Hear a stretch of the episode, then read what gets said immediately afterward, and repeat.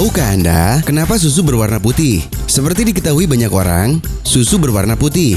Selain warnanya yang putih, susu juga merupakan makanan alami bayi. Susu menyediakan nutrisi bagi kebutuhan bayi, mamalia, untuk perkembangan mereka di luar rahim. Di antara susu, susu yang paling populer adalah susu sapi.